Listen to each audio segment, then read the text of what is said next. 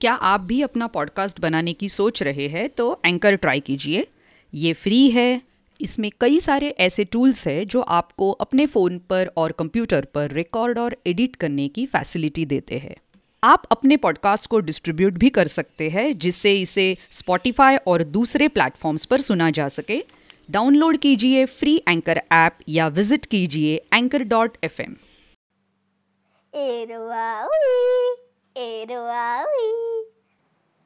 चलो चलो कहानी सुनने चले। सब तैयार? एक दो तीन।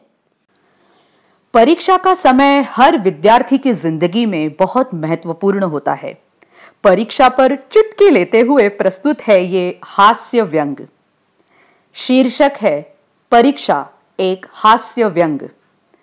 लिखा है सुमति जोशी। चित्र बनाए हैं, बहुत सारे लोग हैं। Audrey Agnier, Catherine Gronwald, Deepa Balsavar, Lavanya Karthik Madhuri Purandare, Neena Sabnani, Soumya Menon, Sunaina C और सुविधा मिस्त्री। ये प्रथम बुक्स प्रकाशन स्टोरी वीवर कम्युनिटी की पेशकश है। तरह तरह की परीक्षाओं का एक छोटी सी ज़िंदगी में सामना करना पड़ जाता है। जिसने कभी किसी परीक्षा का सामना नहीं किया, वो तुलना के योग्य नहीं है। आज यहाँ मैं परीक्षा के ऐसे रूप के बारे में बात करूँगी, जिसका सामना मैं आजकल खुद कर रही हूँ और बचपन से करती आ रही हूँ। ये पल हर विद्यार्थी के जीवन में आता है और आता ही चला जाता है। चार साल की उम्र से ही हमें इसका सामना करना पड़ता है। बहुत कठिन समय होता है ये। इस वक्त में किताबों से डर लगने लगता है। अब खुद ही सोचो, इतने सारे पन्ने और इतने सारे शब्द अगर आपको घेर ले तो आपका क्या होगा? परीक्षा की गहराई सिर्फ़ एक विद्यार्थी ही नहीं, उसके माता पिता भी महसूस करते हैं। बल्कि मैं ये कहूँगी, उनको ज़्यादा महसूस होता है। पर्चा बच्चे को लिखना होता है और नींद माता पिता की कम हो जाती है। आराम का पूरा ख्याल रखा जाता है और अंकों की काफ़ी ज़्यादा अपेक्षा होती है। परीक्षार्थी भिन्न प्रकार के होते हैं। मुख्य चार कुछ इस प्रकार है। पहला प्रकार, मग्गू। ये मेहनती और दिमाग के बहुत तेज होते हैं। माता पिता इनसे खुश रहते हैं और इनकी बहुत तारीफ़ सुनने को मिलती है। ये हर परीक्षा में अव्वल आते हैं, पर असली जीवन की परीक्षा में थोड़े पीछे रह जाते हैं। किताबों का और इनका साथ लंबे समय तक बना रहता है। आँखों में मोटे मोटे चश्मे चढ़े होते हैं। पूरी ज़िंदगी पढ़ाई के लिए समर्पित होती है। इनका मुकाबला नहीं किया जा सकता। बहुत विचित्र प्राणी है ये। दूसरा प्रकार है मेहनती।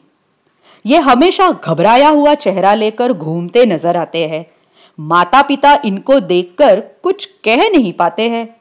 परीक्षा की घड़ी इनके दिमाग में बहुत सारे प्रश्न घुमाती है। किताबों से खास लगाव नहीं है, पर उनसे दोस्ती रखते हैं। बहुत मेहनत करते हैं। अंक ना आने पर निराशा के सागर में डूब जाते हैं। तीसरा प्रकार है मस्त। ये प्राणी परीक्षा की घड़ी में घबराहट को कोसों दूर रखता है। एक घंटा किताब देखता है तो बाकी तीन घंटा बाज़ार में घूमता है। किताबों से लगाव नहीं है इनको, पर दिमाग इतना है कि किताब को देखकर ही परीक्षा में अच्छे अंक ले आते हैं। सबसे ज़्यादा अचंभित इन्हीं के माता और पिता होते हैं, क्योंकि ये आवारा भी कहलाते हैं।